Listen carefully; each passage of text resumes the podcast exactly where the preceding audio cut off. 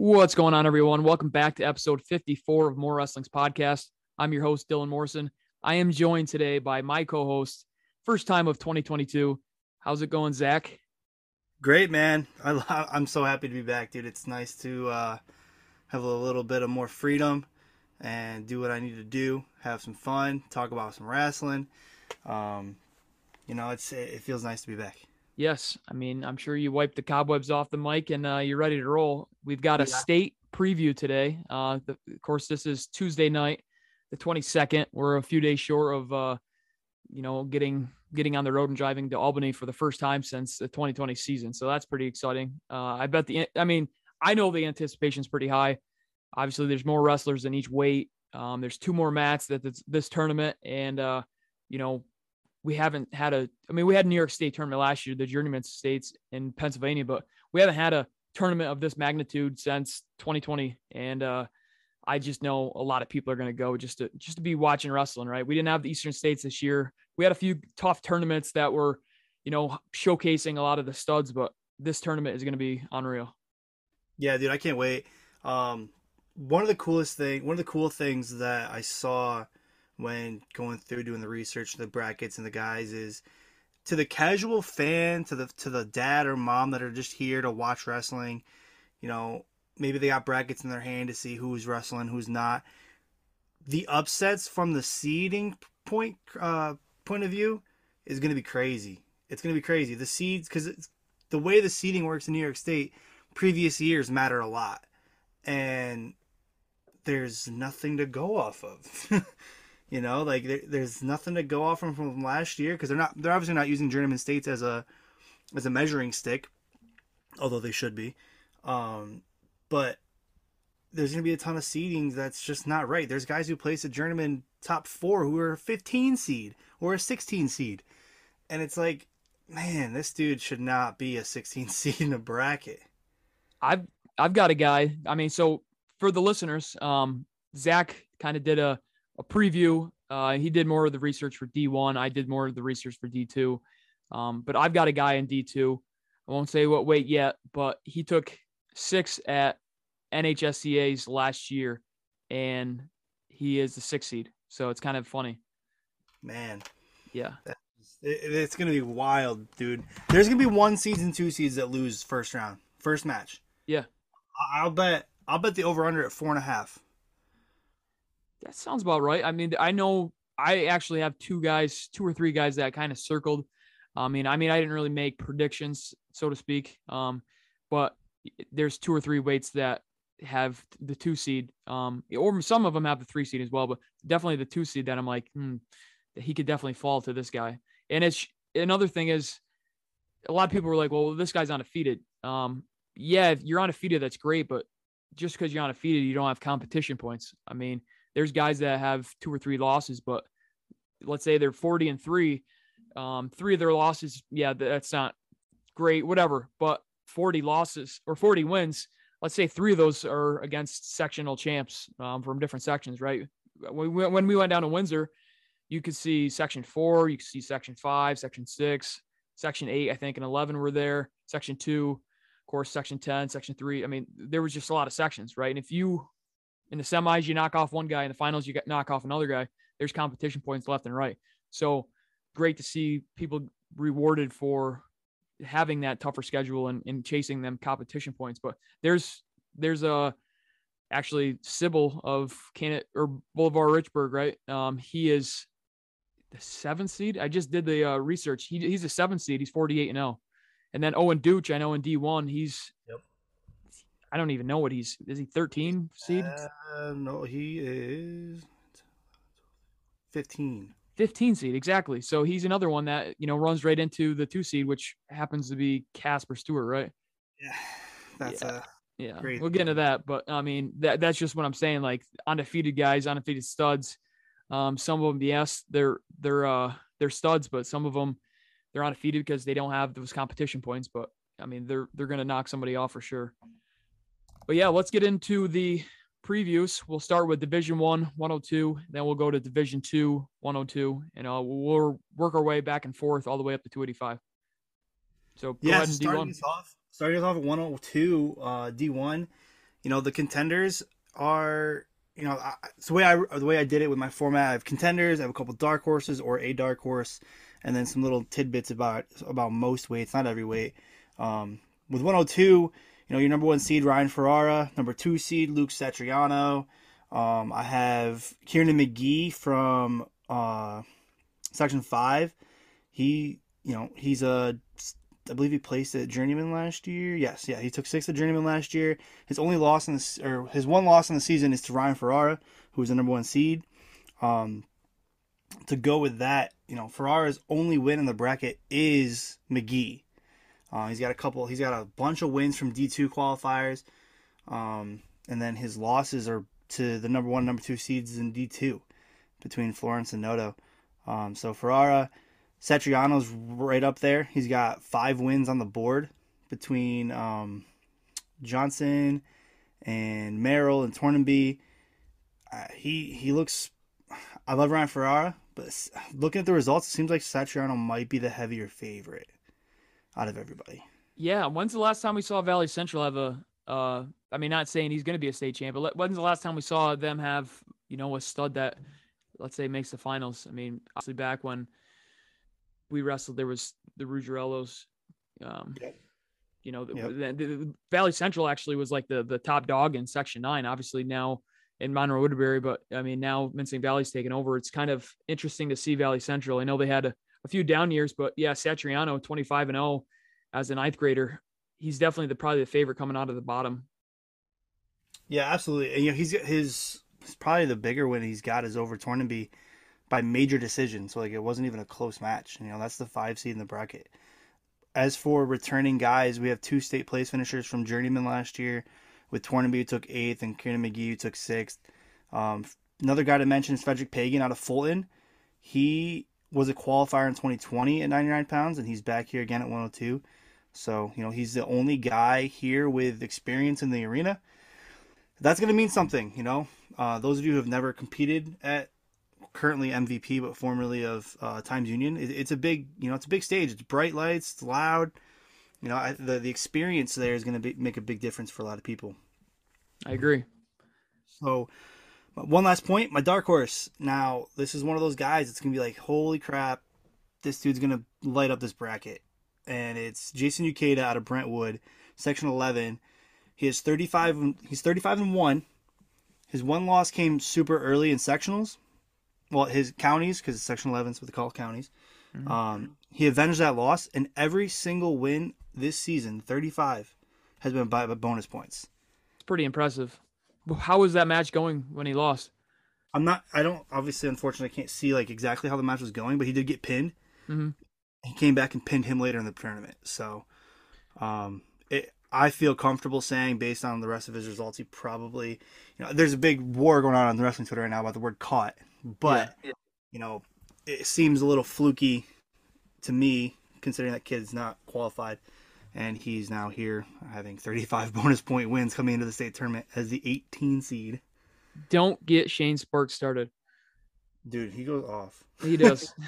so uh division division 2, I've got I'll list the, the top four seeds. Uh Darren Florence section 4, Carmine Calmary section 6, Gene Edwards section 3, Chris Noto section 5. Um so Darren Florence comes in as a number 1 seed at 20 and 0. He's a returning journeyman state finalist.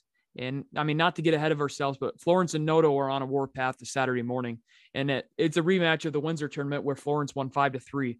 Uh, I was there at the Windsor tournament. That was a great match. Um, you know, I kind of thought back then this is going to be, you know, a rematch, whether it's a state semi, state finals, obviously wherever they're going to line up. Um, but yeah, the bottom half, there are two guys who are seated lower that I think that could cause problems. So I guess you can say they're my dark horses um, in a way. That's Section Two's Gabe English at the 10 seed and Tommy Aiello at the 11 seed out of Section 11. Um, at 20 and 1, English's lone loss was to his brother, uh, Liam English, I believe. Um, though he doesn't have any big wins on the year, which might explain his seed. Um, he is a returning fourth place finisher at the 2021 Journeyman State Tournament. Aiello's only loss on the year is to uh, Whiting Rivers Magnano, which had a season ending injury in January. Um, he's another one that I probably thought would have been contending for, you know, top four in the state when I saw him this year, but Of course, he uh, he got injured just before the state duels, so he uh, was not able to wrestle. Um, the, the three seed Gene Edwards, he has 36 matches on the year. He has 30 wins by pin. So as a three seed out of section three, um, section three, you know, they, they put out a lot of tough guys, right? So, I mean, I don't know. I'm not making predictions, but Edwards is obviously a guy to to look out for. Um, but the the big match that I'm looking forward to is Noto versus Florence um, in the top half. Yeah, and I got to give a shout out to Charlie Wiley. I believe I read that she was the first Section Nine women to woman to win sectionals. Yeah, uh, I believe I read that as well. She's out of Port Jervis. Um, so yeah, that's that's impressive. I, I think there's two or three girls um, competing at the state tournament that are section uh, that are girls. And of course, we just had the uh, Chautauqua Lake had the intersectional tournament. I don't know if they called it a state tournament as well out there in section six. So uh, yeah, that's exciting. Girls wrestling. I know there's going to be a big push for it um, this upcoming year. What do you got in D1 110? D1 110. All right. So this weight is kind of bonkers. Um, I'll give my contenders, which are Manfredi, your returning state champion from Journeyman. Right. Monta, your returning state runner up from Hauppauge, Section 11. He was also third in 2020, so he's, you know, top three two years in a row. Um, Jason Kwok, returning eighth from Journeyman. Sean Campbell, Journeyman fourth. And Travis Browning, who was Journeyman third from Frontier in Section 6. So those are my those are my five. Yeah, five guys that I think have a legitimate shot at winning the state tournament. Um, another guy who was a journeyman seventh placer was Anthony Clem out of Wantagh. Super tough. So we have the journeyman first, second, third, fourth, sixth, seventh, and eighth from last year. Yeah, that's so a deep weight. One guy, only one guy who plays a journeyman is not in this bracket. Yeah, that's definitely a deep weight. Um, another guy that I mean, I was doing a little bit of research on this weight before I switched over to D two, but that's the 11 seed Angel Benegas of Uniondale out of Section 8. He's 31 and 3. Um, without the top of looking at it at the top of my head, I thought he had a, a few decent wins, but you know, those, all those guys I mentioned, and you know, that's not even including your three and four seed who are, uh, I'm assuming it's Tommy McGaw. You know how to say his name? Section three, Indian River. Uh, Tamo Gamal. Mogamal. Yeah. So Eden Colley from Baldwinsville, three and four seeds. Uh, they kind of beat each other up this year. Um, they both have wins over Talon Hubbard, who's the number one seed in Division Two. Um, as well as Darren Eric, Dylan Eric, from Arlington. He was the state sixth that I uh, that I mentioned was one of those seven guys in the bracket. Um, so those this bracket's gonna be crazy. There's a lot of guys in here that that are quality. Um, again, just one guy in this bracket who was in Albany two years ago, Clayton O'Connor, and I, you know, he wasn't even a part of the list that I mentioned, and he, you know, he's been here before.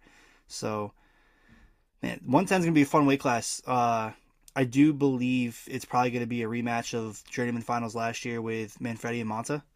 But I wouldn't be surprised to see Sean Campbell sneak in there or Travis Browning. Really, I really like Travis Browning out of Frontier. I think he's really tough. Um, yeah, I watched him at Fargo. He uh, he was impressive. He's short little fire plug. Yeah, and he's 28 and 1. You know, he's only got one loss in the season, so. Yep. And I think it's up a weight, but I'm not positive. Um, yeah, I believe it was to the. I looked at this up and I don't remember who it was. Now. I thought it was at 118, but could be wrong. I believe it was a D2 five seed. No, that was the weight class up. I do believe it is, it is up at 118 though. Uh, so yeah, 110 D2, the top four seeds: Talon Hubbard of Section Three, Jaden Duncanson of Section Four, Andrew Spalding of Section Five, Bryce Della Penta of Section Six. Um, at 32 and 2, Hubbard has a win over Spalding. His two losses are to Section 3 D1 guys. Uh, you just mentioned them, Callie and Gameau of Section 3. Oddly, Spalding has a win over Gameau, um, you know, and Hubbard has a win over Spalding. So the two seed Duncanson has had a big year and he's helped Tioga a lot this year. Um, his losses are up to 118 where he started the season off. I mean, most of his losses are up there. I would have loved to seen Janet at the Windsor tournament where we've seen Spalding and Hubbard wrestle. And, you know, they're all three of them appear to be good size 110 pounders. Um, but yeah, so that's what I have at, at that weight. Uh, of course, there's a few other guys that are, you know, notable to mention, I, I mentioned Liam English. He's a six seed. Um, up at five seed, I got Kenji Walters of Southwestern. Um, it looks like we could have a another Section Six quarterfinal match up there. Um, depending, we got Trevor Tufano of um, Port Jervis. He's the 13 seed at 27 and one. His only loss is to Jaden at the state duels. Right. Actually winning that match uh 2-0 going into the third period and picked top. Got reversed and then probably got cradled. Cradled, yes. Sir. Yeah. Jaden Duncanson is a hammer with a cradle. Another one to mention real quick is uh, Port Jefferson out of Section 11, Frank Diella. Uh, he's a seven seed, 31 and two. Um, you know, he's obviously a guy that Duncanson could see in the quarterfinals. Yeah. Um, somebody else I want to mention, Caleb Cole out of Unatego, the number 22 seed. He's the last possible seed. He's really good. He's 37 and two. He's from Section Four, so obviously I'm a little biased here, but as a 22 seed, that's crazy. From having watched him wrestle, I don't see how he's a 22 seed. Obviously, it's from the points, but he's tough. He's really tough. Um, the other Wyatt Sheets potentially. Yeah, I mean, yeah, I mean, I wouldn't be surprised if he's on the podium, man. I, I, wouldn't be surprised if any all three of the Section Four guys are on the podium. Um, Aiden Schufelt from Groton is also super tough. He's 20. He's got eight losses on the year, but I'm pretty sure they're all between Duncanson, um, and Deacon Bailey from Tioga as well, who isn't mentioned because he didn't break the lineup, but he's got wins over guys in this bracket as well. um, I should probably mention this as well. So the other day I went to the grain house. Um, Kali was there, Gamo was there, Hubbard was there, and another guy that was there was uh, Section Three's Trevor Waugh of Beaver River. Um, he's the ninth seed, 29 and six. I know he was wrestling at like 118 and 126 earlier this year uh, before going down to 110. Um, he is a senior, so I, I mean, I saw him the other day. He's, he's, a pretty big dude. At the ninth seed, you know, he potentially, if he wins, uh, he would have Hubbard, but obviously he can make a, a, run in the backside as well. And that's what I got at D2. All right. 118 D1. Let's move on up. Did I move up already? Yeah, I did move up. Okay. So here we got, let's see, we got one, two, three, four, five returning state place finishers between 2020 and 2021. Um, we got Matt Marlowe out of uh, Northport, Section 11. He's our number one seed. Christian Liviano out of Ward Melville, Section 11 as well. Um, Michael Santori is super tough too out of Section 2. He's from Shaker. Um, and then I got Michael Adams from Wasinger Farrell Catholic Schools. He's a state place finisher. He was fifth in 2020 and also fifth at Journeyman last year. Uh, those are my four tough. Those I don't want to say my four tough guys because they're all pretty tough guys, but those are my four guys who I believe have the best shot at winning the tournament. Um, you know, I got two guys who let's see where are they in the bracket. Uh, Levin from Tottenville, he's a 10 seed. He was a state place finisher at Journeyman last year. Um, and then we got I can't. I'm, dude, it's so hard to say some of these names. Mm-hmm. Taijin, Taijin from Sachem East. Um, let's see. He is the 14 seed. He's also a state place finisher from Journeyman last year. Um, his only loss this year is to Christian Liviano, who or Melville, tough kid. Yeah, he's super tough, super tough. Yep. Um, he was fourth in 2020. I do not believe he competed at Journeyman last year. Um, I mean, this is another weight class where a bunch of guys returning went to the states last year. Um, Crumpler from Section Six, he's got a few wins on the board. Um, Joseph Clem, his brother Anthony, we just talked about, he's also super good. Uh, one guy I want to bring up, this is probably a little biased, but Section Four is Ryan Massengale. He has got some losses this year, but he also has a win over a major decision win over Trevor Courtwright, who was a journeyman place for last year. Uh, he did that at the STAC Championships a few weeks back. You know, he he may not be the name anybody looks at, but he he can absolutely knock somebody off here and get and sneak out of that podium. Yeah, um, deep weight at 118 and D2 as well. We've got, I mean, it's probably one of the deepest weights with four returning New York State place finishers in 2020. Um, I think four, actually, there might be five. I was actually looking at the top part of the bracket, but you know, you might have seen Silvestri and De, De Jesus Remchuk as the one and two seeds before. Uh, the two have battled for the past few years, with Silvestri winning in the New York State Finals back in 2020. Remchuk avenged that loss last year in the Journeyman semis, uh, three to one, and then the two met in the finals of the New York State Dual Meet Championships just one month ago in Onondaga, and Silvestri won that match eight to three. Silvestri really controlled that match. I mean, you were there, right? Yeah, I was I was actually Matt's side. I was doing the tables for the state finals. Um, Silvestri controlled the match start to finish. It wasn't super. Yeah, it definitely frustrated uh, DeJesus Remchuk. I mean, I want to know if he can bounce back from that. Um, obviously, he can. Um, Silvestri is 35 and one, winning the last 35 matches. His only loss comes to a D1 guy at the beginning of the year. Um, the top part of the bracket, fourth seed Kirsch and fifth seed Joslin, both of Section Six, are probably looking forward to um, a rematch in the quarters as Kirsch is 40 and one, Joslin is 41 and one. Both have losses to each other on the year. Uh, Patrick Grimsley of Section Three, he is 28 and two, with both losses coming to three seed Chase Neville's. You know that that could spoil a second um, round matchup with again with the Goslin. Uh, the eight seed Carl Santarello, Section Three, he is no stranger to the podium on Albany as well. He took six back in 2020. He entered the tournament only 14 and two. He missed most of December. I believe he he got hurt in early December, was out most of December, and then was out most of January until he came back at the end of January. Um, but yeah, Kirsch took fourth in 2020, which makes three returning state place finishers on the top half alone. Uh, the bottom half, a round of 16 match that we could see is Trevor Bishop of Section 2. He is 35 and 0 against Joey Florence of Section 4, who placed eighth in the tournament two years ago. Devins of Section 7 isn't to be overlooked as well. Actually, guy that has a win over him is Chase Nevels.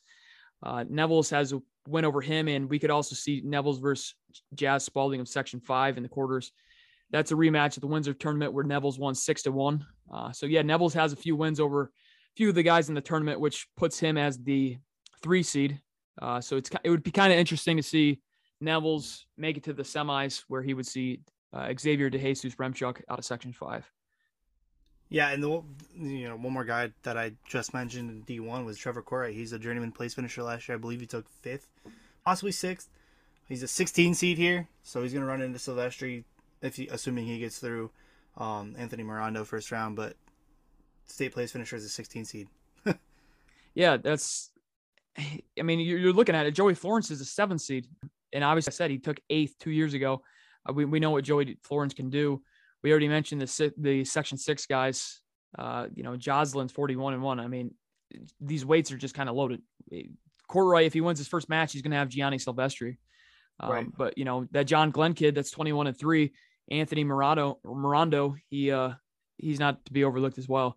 So that's another huge match 17 versus 16 seed you know you who'd have thought it back in the day not even back in the day two years ago three years ago we had round of 16 match only now we have a lot more of these uh round of 32 matches rather but yeah it's going to make a lot a lot more things interesting come friday morning Absolutely. Um, moving to D1, 126. Uh, this is where my bias is coming in. I'm sure yours as well. Uh, Tyler Farrar, Chenango Forks, number one seed, returning state champ, uh, 2020 state runner up, question mark. Um, Braden Farbach, number two seed from Mount Sinai. He's been Division two the last few years. I believe he was behind Gianni and Xavier De Jesus Remchuk last uh, in 2020. Um, number three seed Liam Carlin, we kind of just mentioned him. His he has a, he's got the big win over Gianni Silvestri. Uh, he's got a ton, an absolute crazy amount of wins over uh, state qualifiers. Um, his losses are to, to Tioga's Mason Welch, I believe Griffin LaPlante, and Gabriel Goss Goss from Burnt Hills Burnt Hills, his Yep. teammate. So his teammate yeah um, he's super tough, number three seed. Isaiah Torres from Grand Street Campus. He's uh, from PSAL. He was a journeyman seventh place finisher last year. Um, kind of snuck onto the podium at the, that 126 weight class last year was crazy. Um, so it was really good to see him get on there. Um, and then Fortugno from Byram Hills, his uh, him and Torres wrestled in the blood round last year in journeyman, and it was a one point um, one point loss for Fortugno. His only loss this year is to uh, Marchese from Section Three, who's the I believe the three seed at 32. Yep. Um, he's he's gonna be he's gonna be tough. Uh, but that doesn't you know round out the weight class because you got a guy named Vincent Zaccardi, I believe is a 19 seed, who let me just double check that. let's see, yes, he's 15 seed. So Vincent Zaccardi from Kings Park, Section 11 is the 15 seed. He was eighth in 2020. Um, his losses this year are is a 5-1 loss to Max Gallagher, who, as we all know, is extremely tough. Um, and an overtime loss by fall to Braden Farbach, who is your number two seed. And they will be wrestling in the round of 16. Yeah, Suffolk County guys are not going to like that. I mean, they're obviously their fan base is always big at the uh, Times Union Center, and I'm sure it's going to be even bigger now that it's the MVP Center, and they have missed wrestling in the last two years. Um, yeah, that's going to be a wild, wild round of 16. Yeah, um, I mean, you could, you realistically could see your number two seed lose in, this, in the round of 16, his first match. Yeah, I mean, that's probably the first big one that we've gotten to uh, so far. Anything can happen in the other weights, but pinning a guy in overtime, Zaccardi was right there with him. Yeah, I wouldn't be surprised. Yeah, and it's so, kind of another interesting thing. Mount Sinai, we've they're in D one. We've the last time we saw them, they were D two. Yeah, yeah. So, I mean, it's interesting to see Farbach you know, there's always that argument, you know, D1's so much better than D2, you know, but Farbach's kind of saying, screw your argument, you know. I, I, was D2 for all these years. I was I was a stud in D2. Here I am, number two seed in D1. Like, you know, kind of shutting that shutting that argument right down. Listen, um, I'm rolling with episode 16, actually episode 17 uh, of More Wrestling's guest Tyler Ferrara, all the way, New York State yeah, title. Absolutely. You know, he's um I, I I am excited to see how Torres does with him in the semis, assuming he gets through Fortugno because Fortugno's super good. Obviously, they had a one point nine to eight match in the blood round last year, so it's clearly lots of action. Um, that'll be your quarterfinal on. They're doing the yeah they're doing that Friday night, so um, well I guess Friday afternoon, but that'll be a lot of fun. Um, somebody else to mention is Aiden Robles Robles from Shenendehowa. He actually has two wins over Liam Carlin this year, who's the number three seed. Um, that'll be a quarterfinal, so that's going to be a lot of fun to see, kind of how that plays out. Yeah, um, I'm not gonna lie, I'm a little bit biased in uh, 126 as well, but in a way, I'm biased. In a way, I'm looking at this as there's a clear favorite 126 D2, uh, and that is that's episode 40 uh, guest of More Wrestling. That's Max Gallagher of Section 11. He's a three time state place finisher who was a state finalist back in 2020. The top part of the bracket, considering the four seed of Trey Kim- Kimball of Section 3, he pinned uh, the five seed Shearer in the sectional semis. I would say he's a favorite to make the semis against Gallagher uh, just because he could possibly see uh, in the quarterfinals if they do, you know, make it there. Uh, bottom part, we will see a good round of 16 matchup with Section 5's Gavin Bob and Section 4's Mason Welch. Welch, a two seed, beat Bob in the finals of the New York State Dual Meet Championship, six to three. Uh, though Welch has seven losses on the year, uh, most of them, um, almost all of them, are to Division One or out of state guys. He also has some impressive wins over D1 guys as well. Uh, the path to the finals might have to go through his own teammate, uh, his own Tioga teammate, that is, uh, three seed Tyler Rowe, Rowe spent the first half of the season all the way up to 38, where six of his nine losses came from. Um, my sleeper on the bottom bracket might have to be the Section 5 winner, Mason Drew, though. He's 44 and 1 out of Hornell. Um, he's the 11th seed, and uh, he might have what it takes to knock off the Tioga guys. Yeah, he's really good. That'll be a uh, that'll be a fun fun thing to see play out with Rowe and Welch and Drew down there as well to kind of blow things up.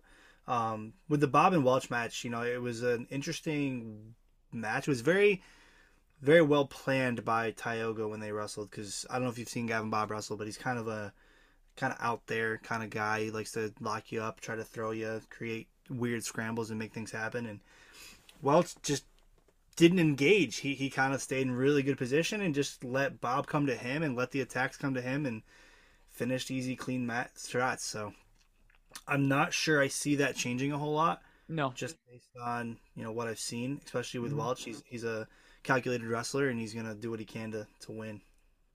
I don't know if I was looking at the bracket doing these research stuff. I did it two days ago, or started to do it two days ago. I know since then um, we were all waiting for the 138 pound bracket in D1, and when that came out, there's a few other ones that they switched.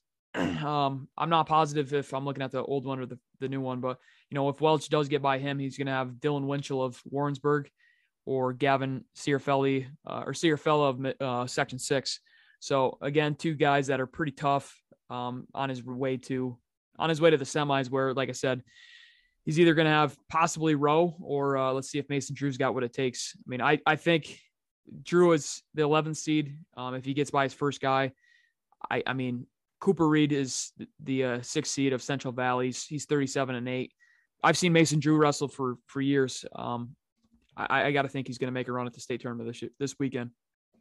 Yeah, no, I mean that's that makes a ton of sense. Yep. So moving into 132 D1, um, this is gonna sound like I'm I'm making an attack on a wrestler, but I'm not.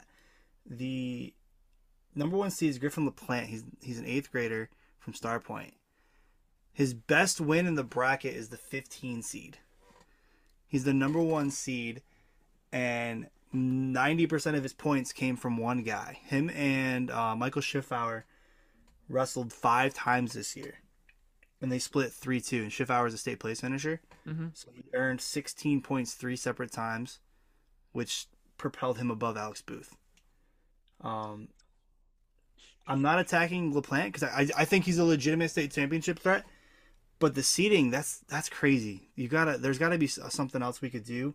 Maybe cap it at two wins over the same guy, because there, there's other situations where somebody, um, actually, I think it was at 126, Michael Santori, he wrestled the runner-up in Section Two four times and beat him four times, and that's why he has the points to be the three seed, knocking Torres down to the four seed, who's a returning state place finisher. For some reason, I thought there was a cap, but maybe it's just certain certain sections you yeah, get so a cap. section, the small sections, so like section four D one and section ten D one, right. and then there's a bunch of D two sections that have it. But if you you can only beat their champions one time and earn Mhm. their points one time, but any other section or any other qualifier, you beat them six times, you're getting their points six times. Alex Booth is two seed. Um, you know, you you mentioned that. Then March Marchez is the uh, the three seed. Those two wrestled last year at the the journeyman states, but it would have been nice to see Starpoint wrestle Indian River at the uh, dual meet championships in Onondaga uh, last month. Griffin LaPlante went 138. He beat Brady Lynch 14 to five. Booth was at 32 and pinned the Starpoint kid. I would have loved to see those two wrestle. I mean, that that would have obviously solved everything um, if those two would have met then. I mean, then boost the one. Yeah, I mean, So- they could have seen each other at Windsor as well. Uh, Griffin LaPlante was at 126 for Windsor. Yeah, I've seen a couple of guys have done that. They went down for a, a match or two and then came back up. Either a, I'm guessing uh, a weight cut concern or Yeah, I mean, they both took third at Windsor as well. Griffin LaPlante beat Jackson maybe of Pennsylvania uh, for third, and then Booth beat his teammate Manny Gonzalez five to one. So, yeah, another another one. Now Booth goes 32 that day, and then Griffin LaPlante's 26. So you kind of can't catch him. But yeah, hopefully, I don't know. Hopefully, I would love to see Alex Booth in the state finals, but again, he's he's got a few tough matches ahead of him. Lamorte is uh is no slouch, and then of course he's got to get over uh, Marquez. Yeah, I was gonna I was gonna mention Lamorte, super tough out of Rocky Point. Um, the other guy I want to mention is Stephen Lucas out of Section 11, Eastport South Manor. He's the eight seed. Um, his only loss on the season is to Lamorte. Every other match he's wrestled, he's won by bonus. Yikes. So that eight and one match in the quarters between LaPlante and Lucas, um, that's gonna be that's gonna be a good match. Lucas also placed at Journeyman last year. He took fifth. He made the semis. Um, I, I'm not going to be one bit shocked if Lucas knocks off LaPlante in the quarterfinals. Um, again, it sounds like I'm attacking LaPlante today, but I'm not. Super tough wrestler. Yes. Uh, I mean, he's got to get past uh, Tremel Matthews too, right? I mean, if if Matthews wins his first match, I don't know if that Matthews. I mean, I think they might have split on the year, didn't they? Or um, or has LaPlante beat Matthews pretty close in the last two times? I know when I had uh, Matt O'Rourke on, he was talking about LaPlante's um, path to the state tournament would be through Tremel Matthews. Dylan Walker of Brentwood, 37 and one. He's another one. He's out of Section 11, just one loss. So bunch of there's a bunch of weights for Section 11 guys. All three of them should or will compete for state place finishers. Like they're all right up there. yep. All right, let's see here. So Griffin LaPlante's losses are to Aiden Gillings, Michael Schiffauer, which I've mentioned, they lost, he, he's lost him twice. Uh, he's lost to Xander Kirsch and Mason Welch. So no, he's not lost to Tramel Matthews. He's beaten Matthews one, two, two times. Hmm. Both of them were three times, and they were all relatively. They seemed competitive. You know, nothing was like out of the water. It looks like three points each time.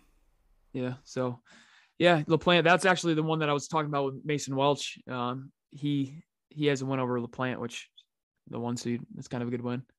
Absolutely. Um, LaPlante does have a win over Liam Carlin. Two to one. Sudden victory. How do you score one point in sudden victory? Somebody must have stolen. Yeah, that probably was a stall call. Uh, yeah, yeah, it was at Windsor. Man, that weight class at Windsor was nuts. Yes, it was. Petretti of Shoreham Wading River was the fifth. Took fifth there. That's bizarre. Um, yeah, let's get into 132 D2. Another deep weight of eight or more. Top half, number one seed Nicholas Noto of Section Five. He comes in 30 and one. His lone loss comes to Division One stud Casper Stewart. He has a win over two seed Caden Bellis of Section Four. Uh, that was a match that was actually at the uh, Windsor as well. But eight seed Trent Burchowski of Section Six, he comes in after placing second at sectionals, picking up a nice win over former state place finisher Schiffauer of Iroquois. We just mentioned that. Uh, Schiffauer was a state place finisher. But yeah, he will have Tanner McKenna of Section Two. Uh, the winner of that could see Noto in the quarters. The other quarters has undefeated Joe Spracio of Section 11. He's sitting at 30 and 0. Spracio's placed fourth at Albany back in 2019. Uh, the fifth seed Petretti of Section 11 has wins over six seed Camper and the two seed at 126 Mason Welch. Uh, though if if he makes the quarters, he could face Spracio. Uh, you know, section section 11 for section 11 in the county finals. Spracio is winning seven to nothing before he pinned Petretti. So I would have to imagine Spracio's probably looking ahead for a semifinal match with Nicholas Noto. Bottom half, Caden Bellis is a two seed. He has wins over a few guys in the bottom half of the bracket. He'll most likely face Colton Havens of Section 5 in the quarters. He's a guy who he pinned at the New York State duels. Bellis also beat the number three seed Adam Gillings of Section 6, 4 to 3 at the New York State duels. Uh, the six seed of Section 3, Tavian Camper, he got hot at sectionals.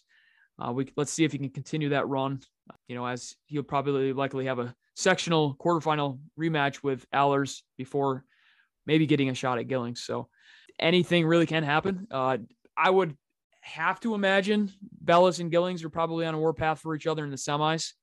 Um, and of course, Bellis, like I said, he he won four to three over Gillings just really a month bad. ago. Yeah, you were really... actually Matt side for that one as well, right? Yeah, yeah, I was there. They they competed hard. Um, I want to say Gillings had a pretty solid ride in the third period, um, but honestly, I didn't see a ton of opportunity to take the win from Bellis there.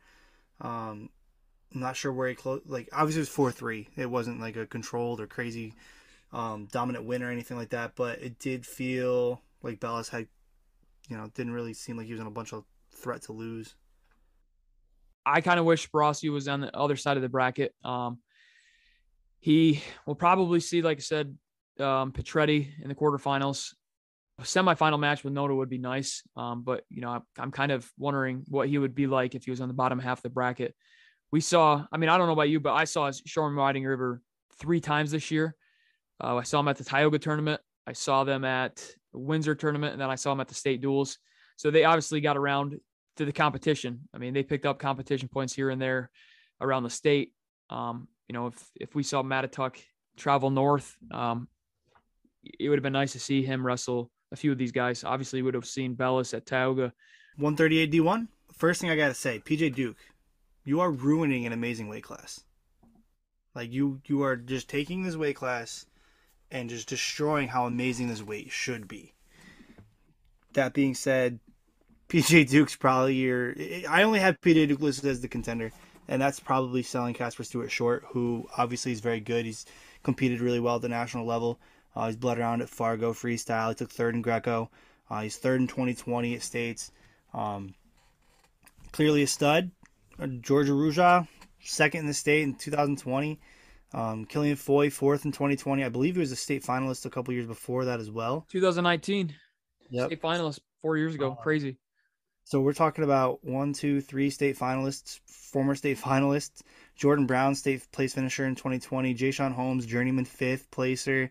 Uh, Owen Dooch, I can't say his name ever. Um, I think we established he was a 15 seed. Uh, journeyman eighth. Like so many state place finishers. Casper Stewart, Fargo All American. Yep, yep. Took third in Greco. Crazy. Um, and, and all that just to watch PJ Duke win another state title. you know, and that you know, and maybe we're wrong. Maybe Casper Stewart goes out and throws a headlock and drops him on his forehead. That's what I'm saying. I mean, you, you never know. Obviously, uh, nothing's impossible. You know, that's why we. Yeah, exactly. If, if seeds and former accolades determine tournaments, we wouldn't need to wrestle. But, um, in all likelihood, PJ Duke will probably walk away with another state championship. Um, we mentioned Owen Deutsch. I'm gonna say Deutsch. I feel like it's Deutsch. Deutsch. Uh, he's on the season uh, from section one. Journeyman eighth, like I mentioned. Um, another names to watch out for: Colin Kaufner. He lost in the blood round. Uh, Journeyman last year. Tyler Rossini also lost in the blood round. Um, it, this weight class is just nuts. Uh, round of 16, we're gonna see um, Owen Deutsch and Casper Stewart, two state place finishers. Uh, in all likelihood, Stewart's probably gonna pull it, pull that one out, but that's that's a crazy round of 16 match. I would have Deutsch actually beat Haycock last year at the state, the journeyman states in the blood round.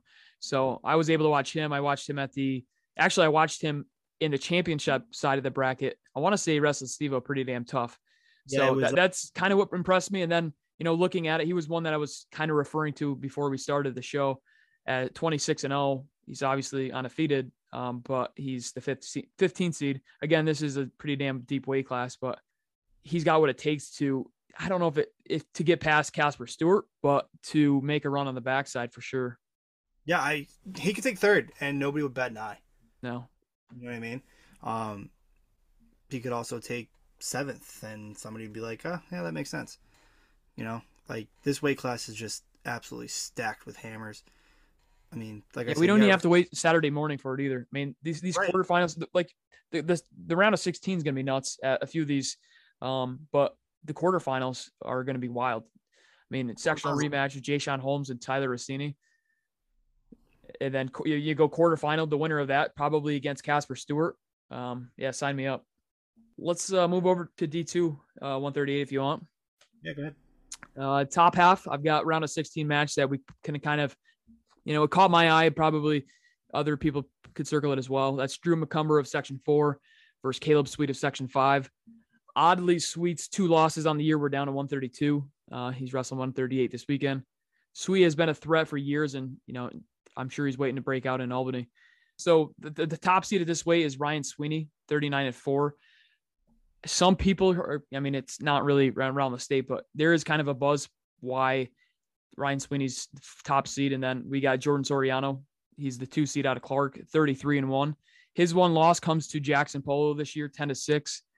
Um, so Soriano's down here at the two seed. He'll likely have Pierre Shelley of Pleasantville in the uh, round of 16.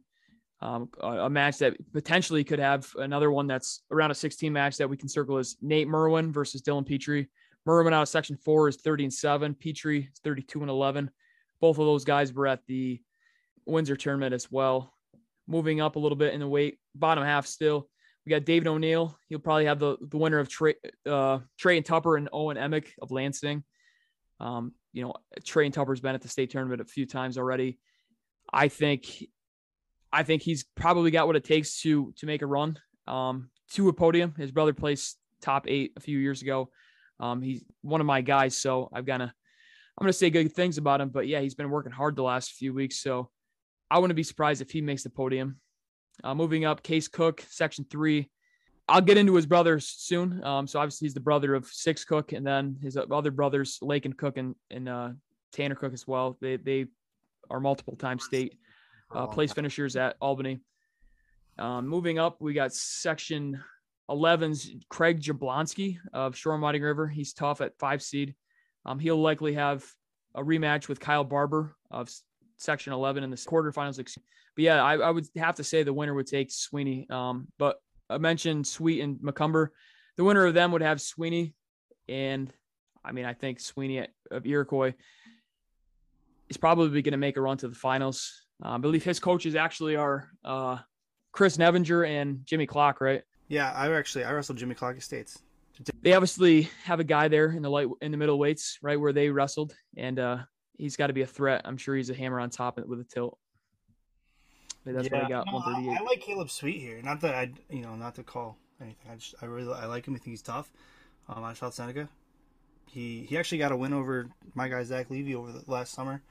Um, in freestyle, it was a little weird match, but you know he got the win there. So I do like yeah, him a lot. I, I want to say he lost to uh, lost to Alex Booth this year, and then he lost to Caden Bellis this year at four to two. So I mean, some of his losses obviously are guys that aren't even in the weight, and like I said, they were down at 132.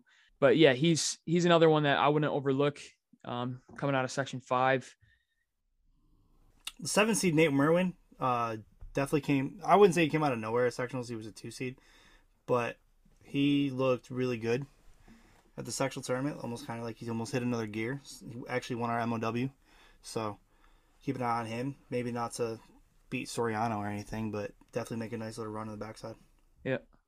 All right, moving up, 145 Division One. Now, when it comes to individual matchups, this might be my favorite.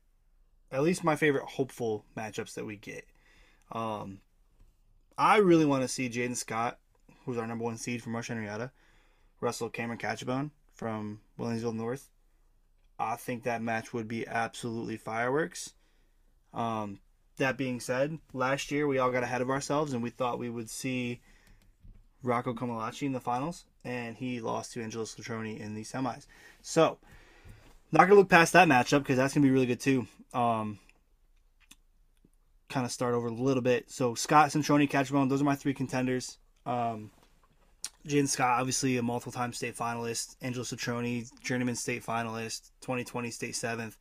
Cameron Catrabone's been in what what is he top five in the country right now? Um, yeah, he's 30... still still ranked at 132. Oh, that's true. Oh yeah, he well he wrestled 132 this year at um Powerade. Yeah, um, you know he he's clearly he, just... he mentioned right after he wrestled there that he was not going to see 32 again. okay, that makes sense. I mean, yeah, I mean I don't know if Willie Saylor's got the memo, but hey Willie, change your rankings. Facts. Thought some some brain you are. Anyways. Yeah. So he was third on section in Super 32 this year. Uh, crazy run on the backside there. He was third at Journeyman last year.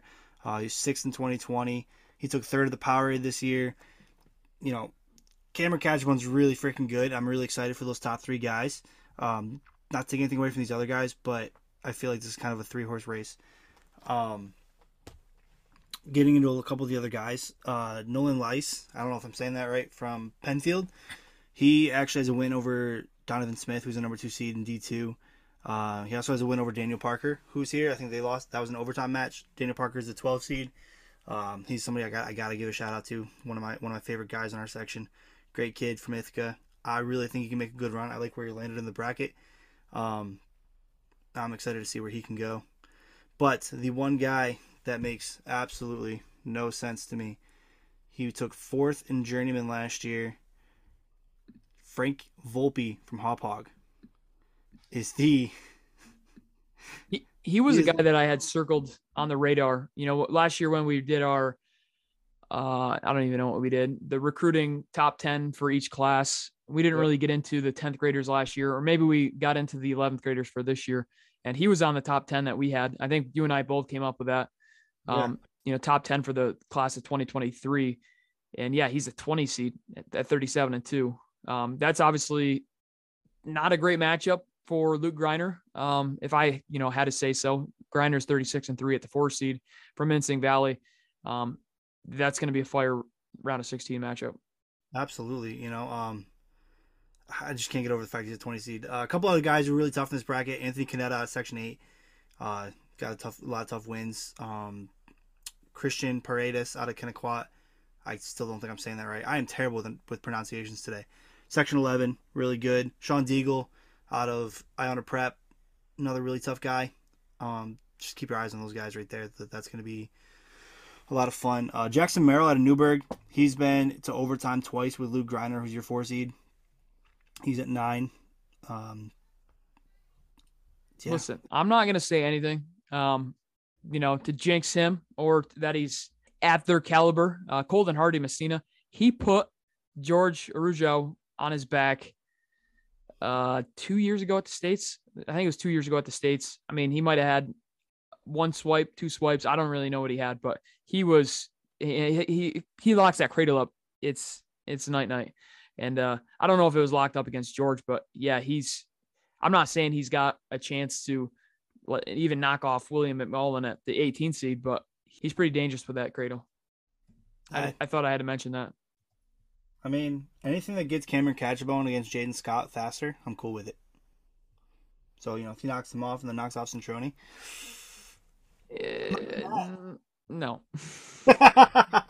no offense. Well, no. way to shut down my dreams. Thanks. Yeah, I'm sorry. I mean, I, I really want to see Catrabone versus Scott. Uh, but yeah, Scott, he's got two wins over Lice. Um, the last one that he had over him was more convincingly, but I want to say he beat Lice re- pretty close. I don't know if you mentioned it, but he beat him pretty close less than a month ago. Yeah, no, I didn't. Uh, one thing about Jaden Scott though, he likes to wrestle close matches. He he he really opened it up against Lice last match. I mean, Lice started at at uh, thirty and three, but um, I, I don't know if you're gonna want to wrestle a, a, tough or close match against Cam Catrabone. You're not going to be able to. the uh, Michigan commit Catrabone versus the uh, North Carolina commit uh, Jaden Scott. Sign me up for it. I can't wait. Same.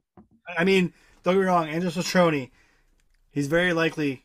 You know, we're sitting here talking about he's probably going to knock off Catrabone considering he knocked off Rocco last year. But you know, True. it's just I I need to see this match, please. You know, Citroni. I know you're not listening. I hope you're not listening because we. It sounds like we don't like you, but we do. We, we do. just really like a, a different matchup as well.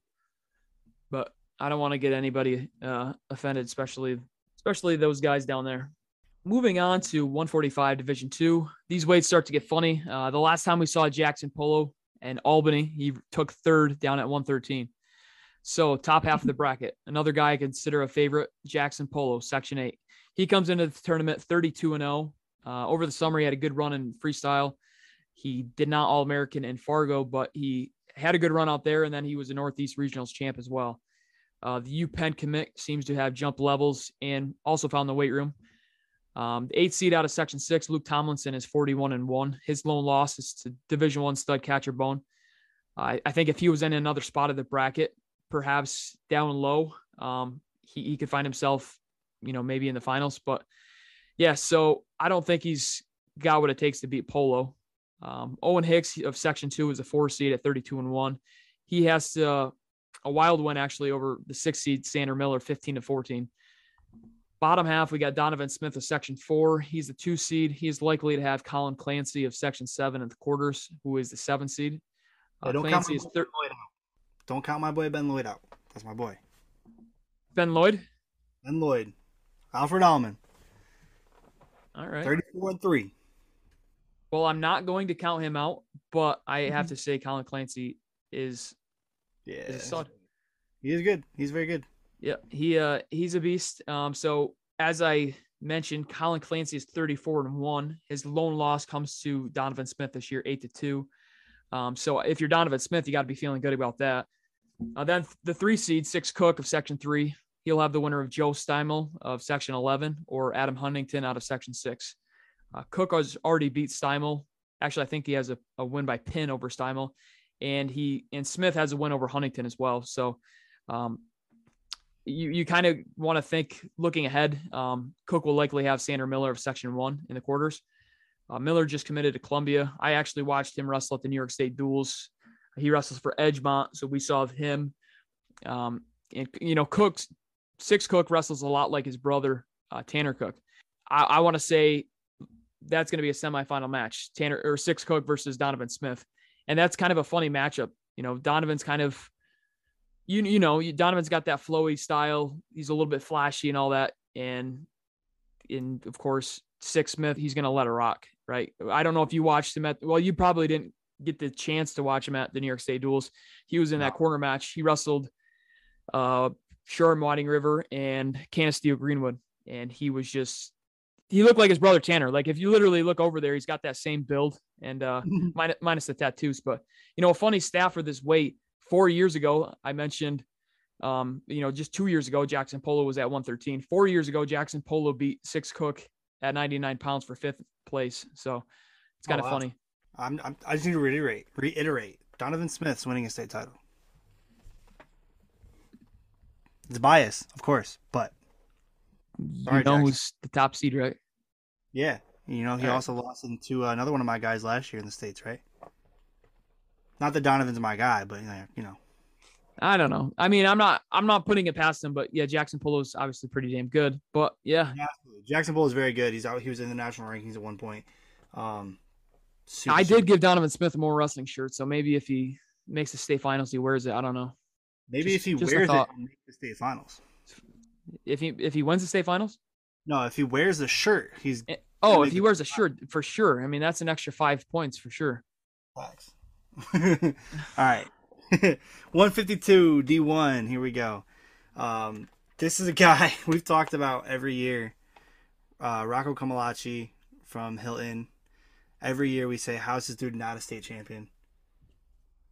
Thinks he gets done? I would have to say yes, but that's just my thought. I mean, Rocco Kamalachi, he is a Princeton commit. He was a Fargo All American. Um, he's the top seed. Timmy Bova's the two seed, um, sitting at 49 and 0. Yeah, he's had a great year. Bova's had a great year. He has too. I'm I'm not gonna lie, he's he's had a pretty damn good year. He's beating good guys by a lot of points. Yeah. and pinning them. Like he looks great, man. Um, and, and that's not to count out Carson Alberti, uh, who's I believe he was fifth in 2020. Uh, he actually didn't place a journeyman last year. He he definitely had a tough return. He definitely had a tough tournament. Uh, but that doesn't mean he wasn't up there with that caliber of guys. He actually lost to Donovan in the early round uh, at journeyman. Um, a couple other guys. I mean, this weight is this weight is absolutely stacked. We got one, two, three, four, five, six, seven, eight returning state place finishers between 2020 and 2021. Um, all the way down to Alex Giolani from Massapequa at the 13 seed. He, I mean, 13 seed state place finisher, 12 seed state place finisher. Yeah. it's, it's nuts, dude. And you know that doesn't include my guy. I gotta give another shout out, Charles Laux from Corning. Um, he actually got a win over Jake Hoffman at the Freestyle State Tournament this year in an absolutely insane match. I talked about it a couple times on the podcast. Um, that was nuts. Um, He- He's got a 10 to 4 win over Gabe Lynch. So I mean he's gonna have Gabe Lynch off the bat and he beat him 10 to 4 at the, the Windsor Christmas tournament. So yeah, you know, I, I expect that match to be a little closer this time, but I mean, Charles kind of controlled it, so um, I'm hoping for the same result. I know, I know, IR guys listen to this a lot. Um, I have a lot of respect for Gabe Lynch. Um, I actually, when when the match came up the first time at Windsor, I did not expect it to be as as controlling as it was. Uh, Ch- Charles looked really good that day. Hopefully, he can reciprocate that going into Friday. Um, another guy I need to mention is Ben Rogers from Wantagh. He took third at Journeyman, and he's also been just annihilating people this year. Um, what is his record? Ben Rogers is 43 and 3. 43 and 3, right? So yeah. um, he, he is just he is wrecking people at 43 and 3. Um, that being said, I'm pretty sure Tim Bova beat him up a little bit there too. So Yeah, I wouldn't be surprised if Rogers knocks off Alberti, the three seed in the quarterfinals. uh, yeah, actually, that's I'm I think that's I don't want to say a lock because Alberti's really good, but Rogers Rogers I think might be on another level. He's on that level with Rocco and Bova. I'm excited for that that Rogers Bova match in the semis if it happens. Yeah, I, I, I follow. Uh, I actually I got buddies that I have the wrestling club down in Rogers. He trains with with Jackson Polo and Soriano and and those guys down there. So I've got to be thinking, you know, he spent the last few weeks, um, you know, preparing for a state state tournament. But you know, getting past Alberti, he's gonna have another shot at Bova. I don't I don't believe Bova is getting stopped until the state finals, where Rocco Kamalachi is going to hopefully get his first state title. 152 D2. I've seen 10 of these guys wrestle this year. Top seed Van Davian Way of Section 10. He gathered a lot of points by beating nine different guys that are competing at the state tournament. Five of them are in his weight class. Um, you know, obviously you need to take one match at a time, stay focused, you know, one match at a time, one day at a time, uh, for that matter. Um, and not overlook anybody, but I'm sure he sees Devins in section seven in the quarterfinals. Devins was up at 160 when both teams met at the Lacey Jones North Country tournament. um, at Indian River. Uh, Way won the tournament. Devens, I believe, took third. Um, but yeah, Way was at 52. Devens at 60. Um, I believe they switched the seeds up since the brackets dropped on Monday or Sunday rather. Uh, Mitch Geyser beat Braden Woodward at their qualifier, so Woodward is now the fifth seed, and he will likely see Mason Rowley as Section Three. Rowley has three losses, one to Way and two to other guys that are up in weight. He is not to be overlooked though. Uh, I do see that, you know, Mason Rowley wrestles pretty damn good positioning, um, and Woodward likes to kind of be funky. So it, honestly, it might be a a harder matchup for Woodward than Rowley was going to be for Geyser, um, in just my opinion. And then we got Devin Bogey. He could be a tough draw for some people, but uh, the the four seed Geyser out of Alexander, Section Five, um, you know, he's ready to get back after Woodward. He's they split matches this year. I think they had four matches. Woodward won the first two. Geyser's won the last two. Uh, he's ready for number five in the quarterfinals um, if Woodward makes it there. Uh, down yeah. low, Usman Duncanson is a two seed, like his brother at 110. He has been an impact wrestler for Taiyo's lineup. At 40 and two this season, his two losses were to Division One guys. Uh, he has wins over Devens of Section Seven and McMillan of Section Four. He has a potential rematch with Kennedy in the quarters. Kennedy of Windsor, Section Four. Um, Kennedy at the 10 seed will likely have to get by Section Six of Brady Heckathorn. Heckathorn was also runner up in a section, taking second to Dakota Mashkow. Uh, Masho was sitting at the three seed with a perfect record, 32 and 0.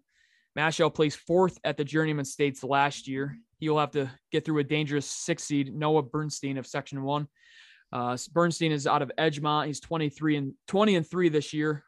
One of his losses is to Way, and I believe two others are to Division One guys. Not positive. But yeah, Bernstein. He also placed at the Journeyman State Tournament last year, taking sixth. Yeah. So I got I did uh, I reached out to someone from the city that I um, have spoken to who happens to be wrestling in this tournament. Uh, just kind of asking for some PSAL shout outs because, you know, we don't get to see the city. The city didn't get to see anybody else. Um, so guys that kind of stuck out, stick out for them that they think can go on a run. And uh, Devin Boogie was one of them at 31 and 1 from the Eagle Academy. Um, I, I don't know much about him, but he got one of the shout outs from the guy from the city. So I've definitely heard his name a few times. Um, and I, you know, I it's hard to follow the PSAL guys, but I I have seen his name. I don't know if I saw his name in freestyle stuff over the summer or or what it was, but yeah, Devin Bogey, uh, Devon Bogey, uh, he's not to be overlooked as well. So that top quarter or the quarter in the the uh, the top half between Geyser Woodward and Rowley, um, and then Bogey, that's that's actually it's pretty fire um, quarters if I had to say so. Yeah, absolutely. I mean, well, see, it looks like Woodward's going to have a, a, tough match right right away. Yeah. Um, I'm excited for that. So, yep.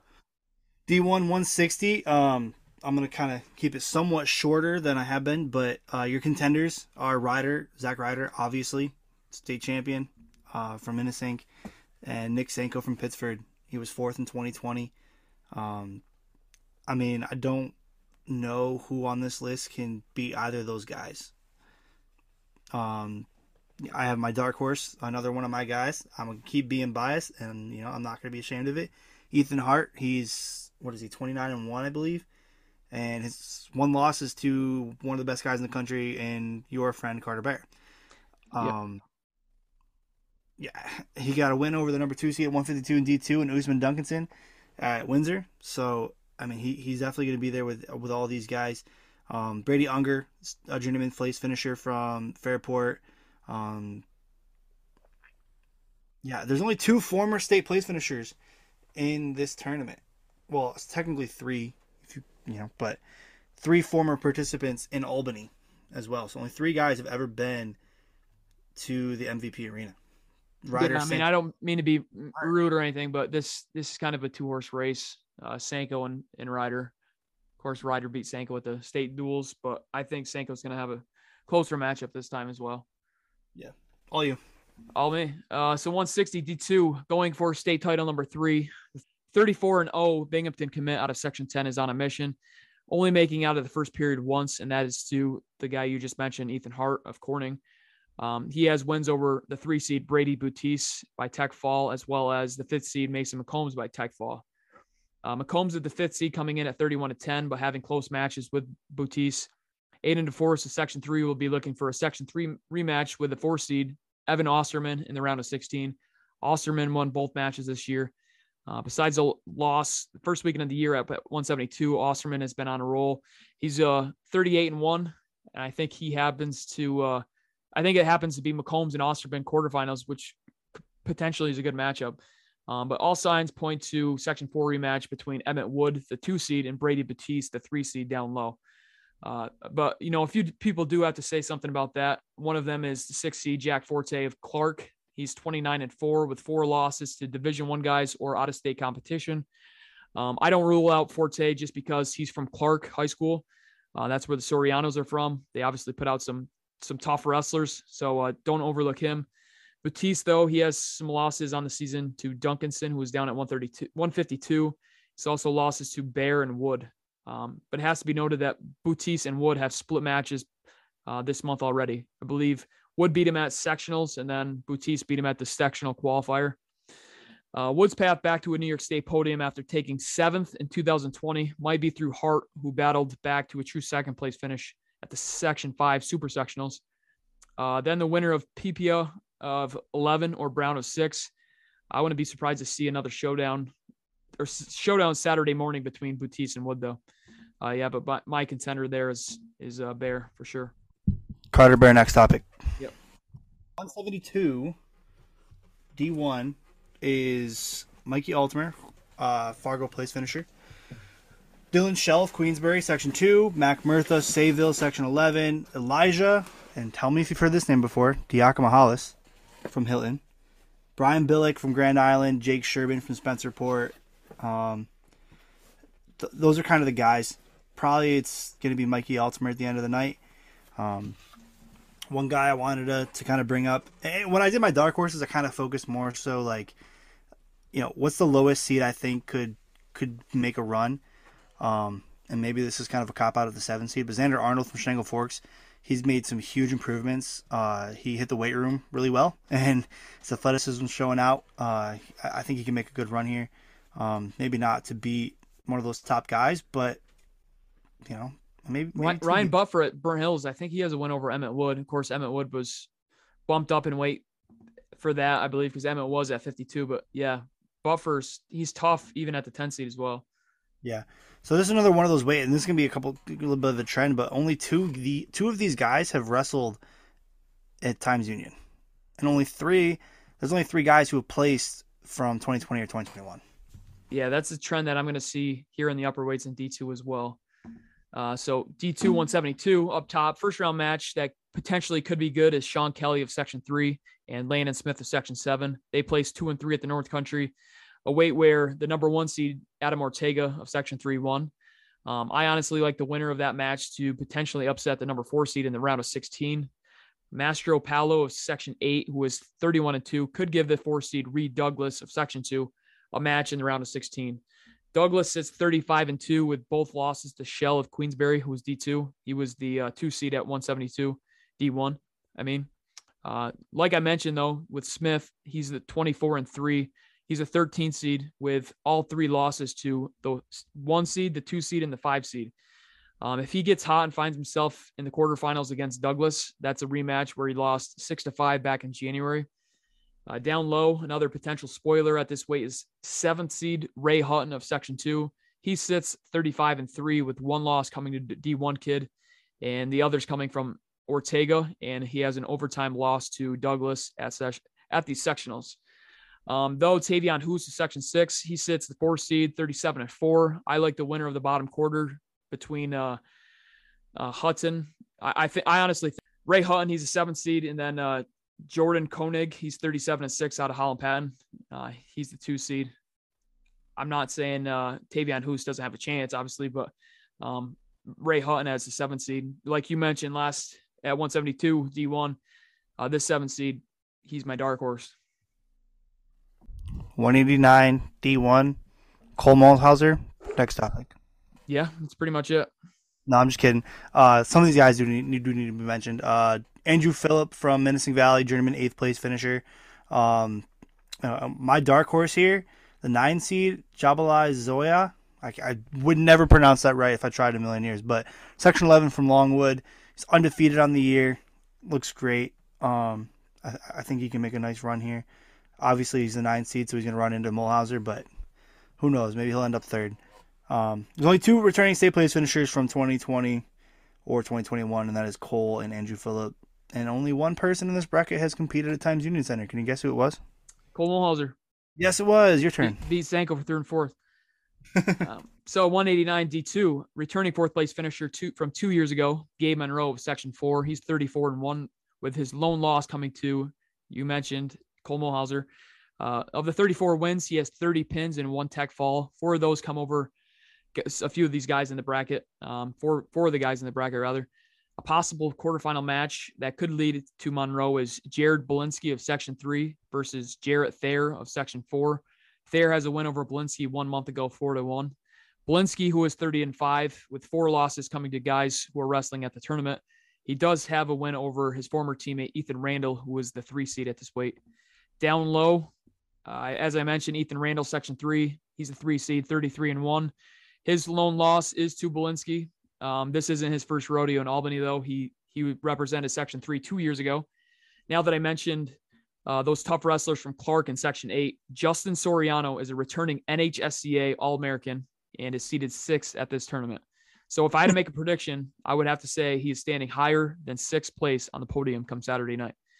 Uh, Lingel of Section Six, he's 38 and one at the two seed and Jalen Badillo at the seven seed is 24 and one.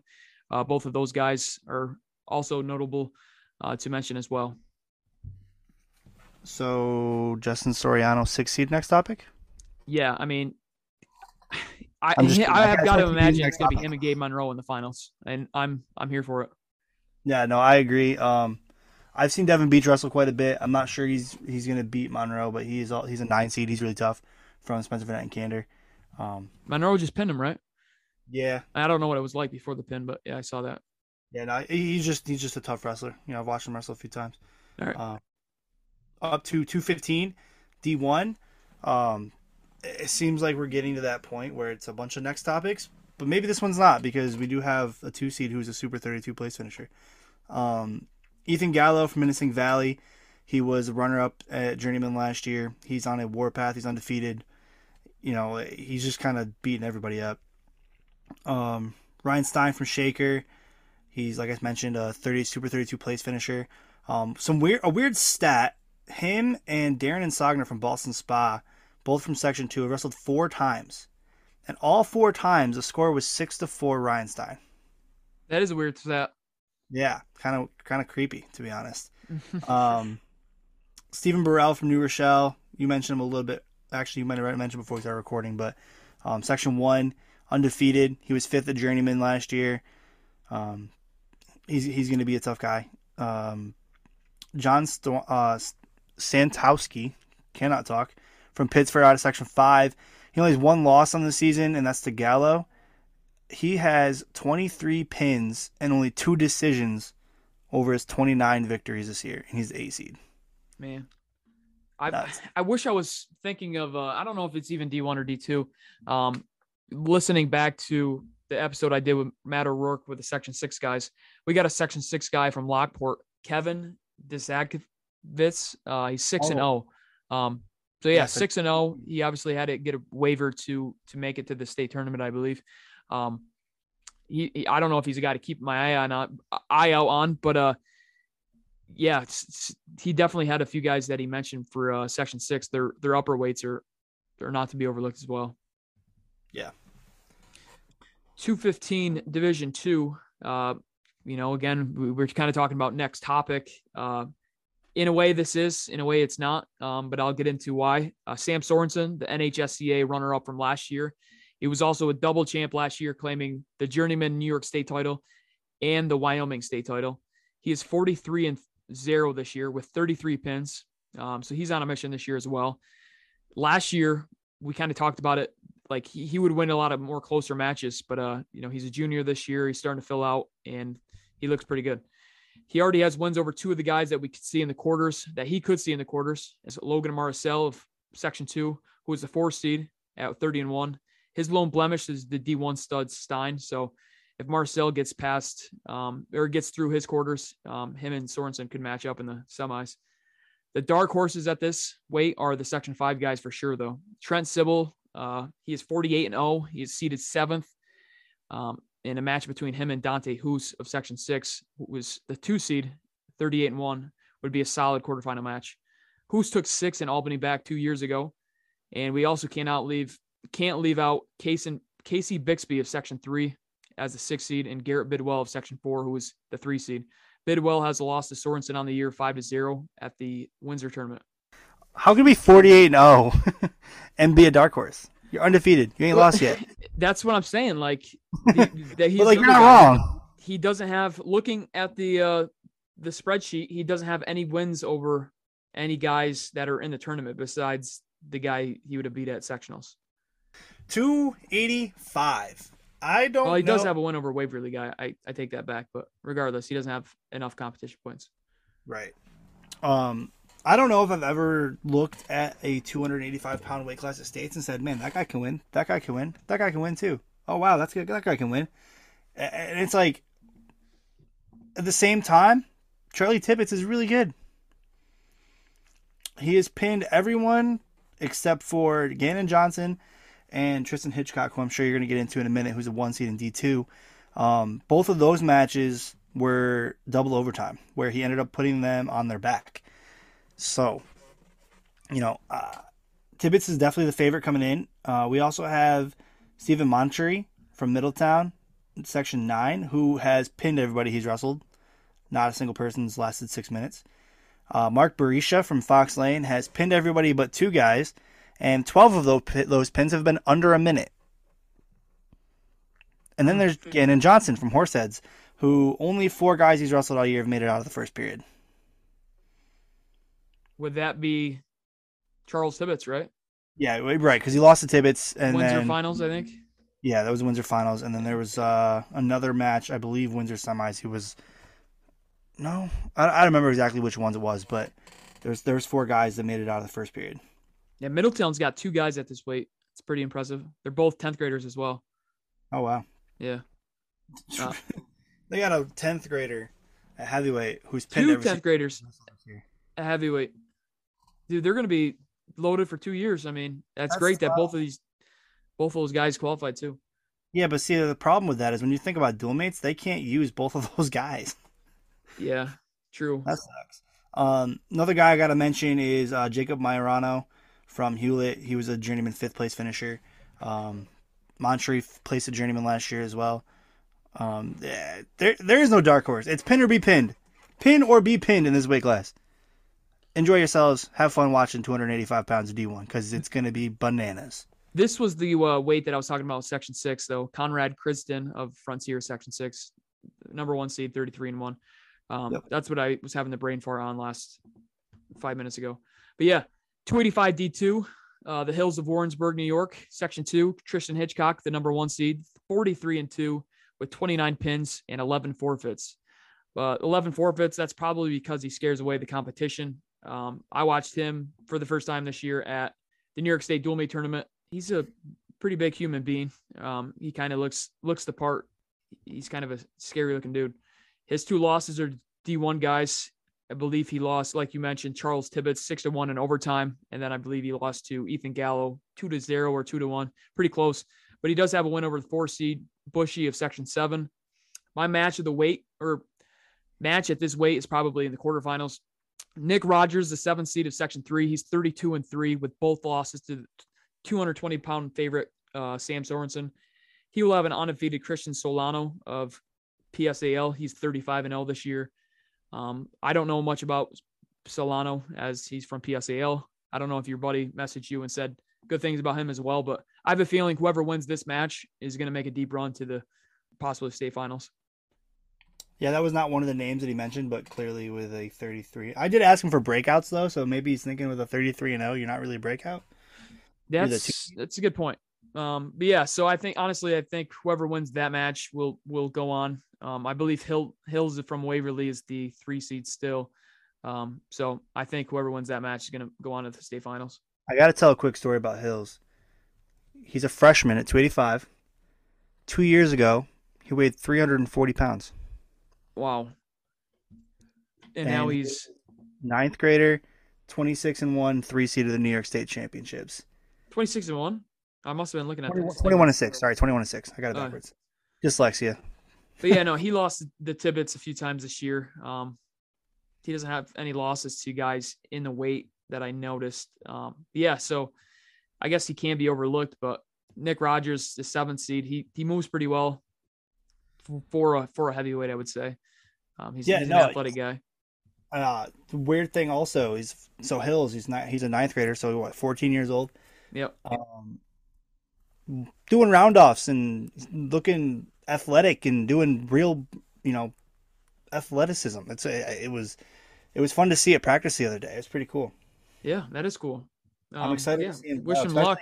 especially- hearing, you know, the weight loss and everything he's he's gone through. Like it's pretty cool to to see him moving the way he is, and you know now he's three seed. That's Yeah, that's a success story in itself for sure. say- um yeah, that's my that's our kind of preview. Obviously, we we kind of kept it short a little bit. I mean, we did talk for like an hour and a half. Um, that's short. For yeah, that's that's kind of short for us. It's short, but I mean, for trying to for listeners, obviously, we want to keep it somewhat short so uh, they can enjoy it. But yeah, I mean, thanks again for tuning in. Uh, we hope to see you guys out in Albany. I did get Zakk a more wrestling floor pass, so Let's go. yeah, I did it without you knowing, so that's that's pretty sweet. And uh, Not sure how much I'll get to use it, but let's go. I'm looking forward to uh, the the pitcher. Um, Section six, Matt, Matt O'Rourke said, you know, get him and the arm drag guys and the CNY guys and the uh, Section nine um, in New York Wrestling News. Big media picture would be sweet. So yeah, I'm I'm looking forward to that. Last two shout outs from the city. Uh, Devin Bogey, we mentioned, Mitchell Barkis, Cameron Mayfield, and Jacob Levin from Tottenville. Um, big shout out from one of your buddies. I'm not going to call him out here because just in case he left somebody out. But Oh. he said he said that those guys are going to have a good shot to make a good breakout today or this weekend. So shout out to those guys. Um, I, I wanted to make sure we mentioned that just because we haven't had a chance to see the city. I want to mention that again. So Yeah, um, they definitely need some shout outs down there. Big things from Beat the Streets.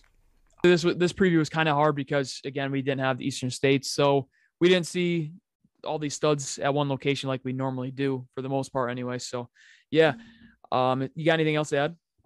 Yeah, you know, um, the the season was weird for me specifically, just because you know my my scenario. I know you know it. I'm not going to get into too much, but um, I didn't get a chance to see a whole ton of high school wrestling the way I would like to. You know, where I would be traveling around as as a high school coach. It's going to be weird this year as strictly a wrestling fan, um, up in the stands watching. Obviously, I have guys that I've coached throughout the last few years through my club and at Corning, and um, a couple of guys that I've I've coaching this year that now as an as a volunteer, but it- it's going to be a weird experience. But I'm kind of excited to sit back, relax, and just enjoy without the you know the over over stress of coaching. Um, good Yeah. luck to everybody competing. Safe drives. If you want to come say hi, I'll be up in the top top deck, mid middle row, middle by uh, the D1 side. So feel free to come say hi. I might bring some more wrestling shirts to uh, throw out and leave in random spots too, just for shits and giggles too. So just leave them up there with me, and everybody who wants one can come grab one. yeah, not a bad idea. I've, I've got like four or five that I'll I'll bring. So yeah, that's all I've got for episode 54. Um, if you made it this far, thanks again for tuning in. Uh, this was a, a longer episode, and looking forward to Albany. We, I leave Thursday morning, and uh, yeah, it's one of the greatest weekends uh, on the calendar. So Go section four. go section 10. Woo! No, just kidding. Go to New York. See ya. I mean, I still say go section four. Yeah. Peace out. Peace.